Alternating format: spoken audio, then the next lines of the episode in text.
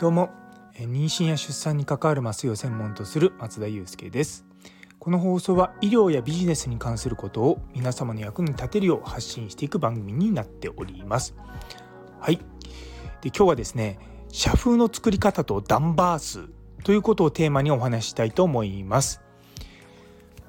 とまあ今日は月曜日ということで皆様に少し役に立つようなことから始めていこうかなと思いますで早速このダンパー数どういうことなのって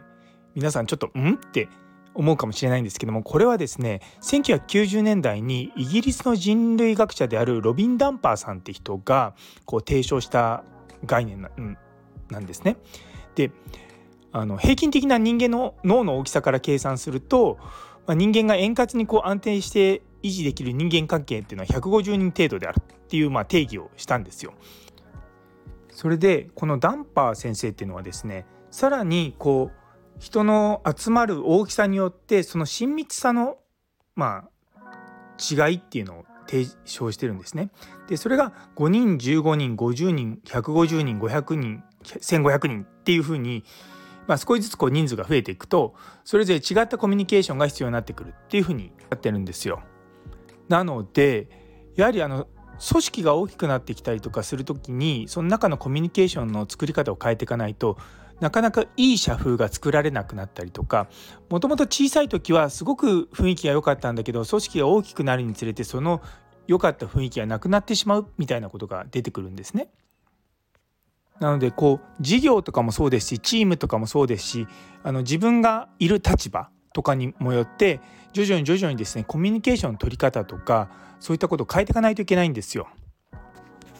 例えば5人ぐらいの小さなチームだったらそんなに何かこう特殊なコミュニケーションとか取らなくてもそもそも気が合わなかったら5人ぐらいのグループだったらすぐ出てっちゃったりするわけですよね。なかなかこう利害関係が一致しないとかあのそういったことがあるので5人ぐらいだともう本当にこう気の合う仲間が集まりやすいっていうところなんですね。でもこれが15人ぐらいになってくると中で少しこういざこざというかあちょっとあの人苦手だなみたいのが出てくるんですよね。でも大体それぐらいでも、まああの部長の人とか、まあ、リーダーみたいな人によってそのチームのあの統制っていうのは比較的取りやすいんですよ。でここから先がなかなか難しくていわゆる50人と呼ばれるような集団だからまあ15人から50人ぐらいの集団になってくるとそれまでのこうリーダーシップというか、まあ、そういった人間関係をなんとなくやっていくものだとダメな大きさになってくるんですね。でやっぱり私今働いてる組織っていうのは、まあ、あの私の診療部門は大体まあ10人ぐらいなんですけどもあのそのさらに上に麻酔科って大きなあの集団があるんですね。でそこが大体今3 4 0人ぐらいいるんですよ。多分40人弱ぐらいかな。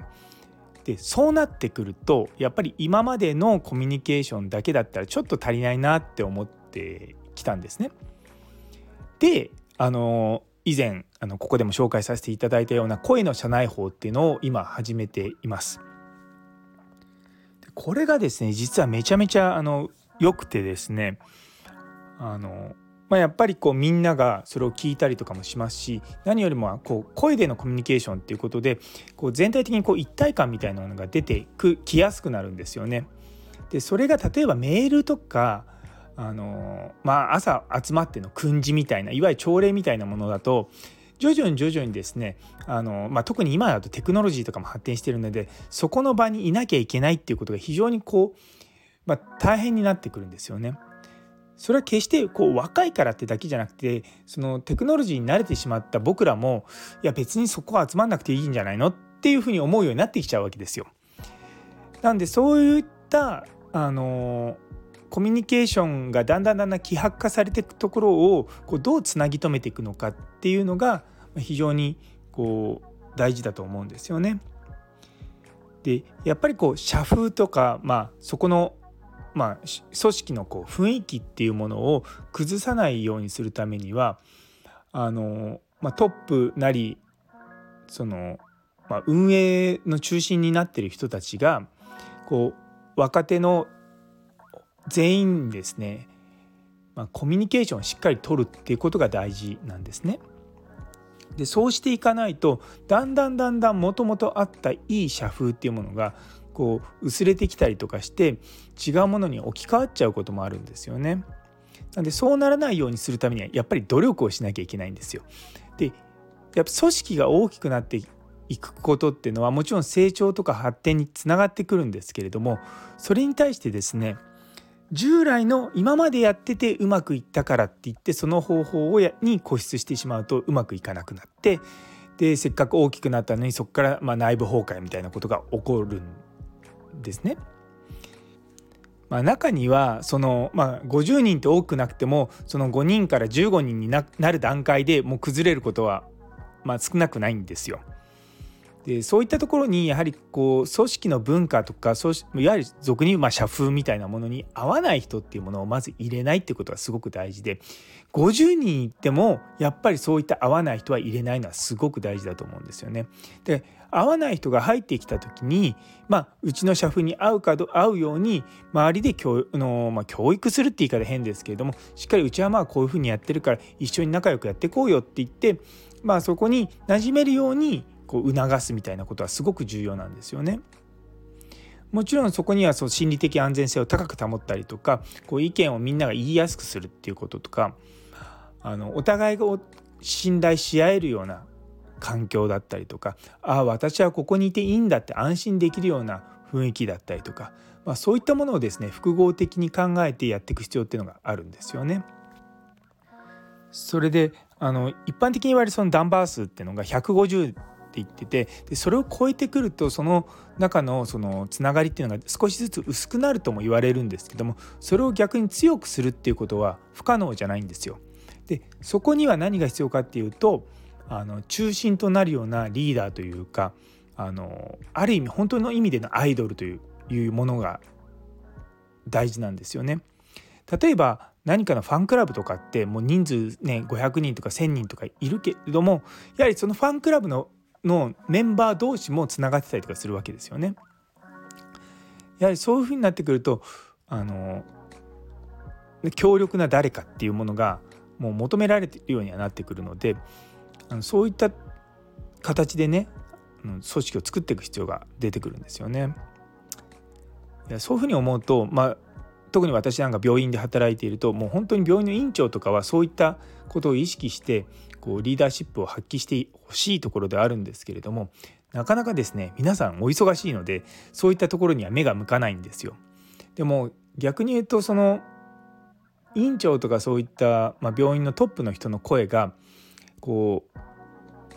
病院で働いているスタッフ全員に届くようなところっていうのはやはり一体感が出ますしすごいこうつながりが強くなるんですよね。でつながりが強くなるとお互い困ってる時にお互いを助けようって気持ちになるのであのすごく居心地が良くなるんですよ。なんでよく皆さんあのちょっとこじんまりとした小規模のあの職場の方が居心地がいいんだよねっていうのはそういうことなんだと思うんです。で僕はそれに対してこう大きくなってきたところもそういうふうに大きいけども居心地が良いっていうような形を、まあ、いかにして作っていくのかっていうのを今こう自分の中の課題として、まあ、医局の中でですねいろいろと活動しているところです。いやさてはてこれが本当にどうなるかっていうのはもうやってみないと分かんないんですけども、まあ、決して僕は悪い方向にはいかないと思うんですよね。で中でのこうつながりっていうのを本当にこう盛り上げるために、まあ、うちだとその声の社内法ね、通称タマラジっていうのを始めて、まあ、少しずつですねみんなの生活の中にそのタマラジが浸透してきているようなのを感じています。いやそういったのってちょっとね、まあ、別にそんなにしなくてもいいんじゃないのって周りには言われるんですけどもでもそういったことをしていくことによって組織が大きくなるその基礎的なところをしっかり固められると思うんですよね。なのでこういったところですねまたこれからも皆様と共有できたらなと思っております。というところで最後まで聞いてくださってありがとうございます。この放送が気に入ったらいいねコメントチャンネル登録ぜひともよろしくお願いいたします。それでは皆様にとって今日という一日が素敵な一日になりますように。それではまた明日。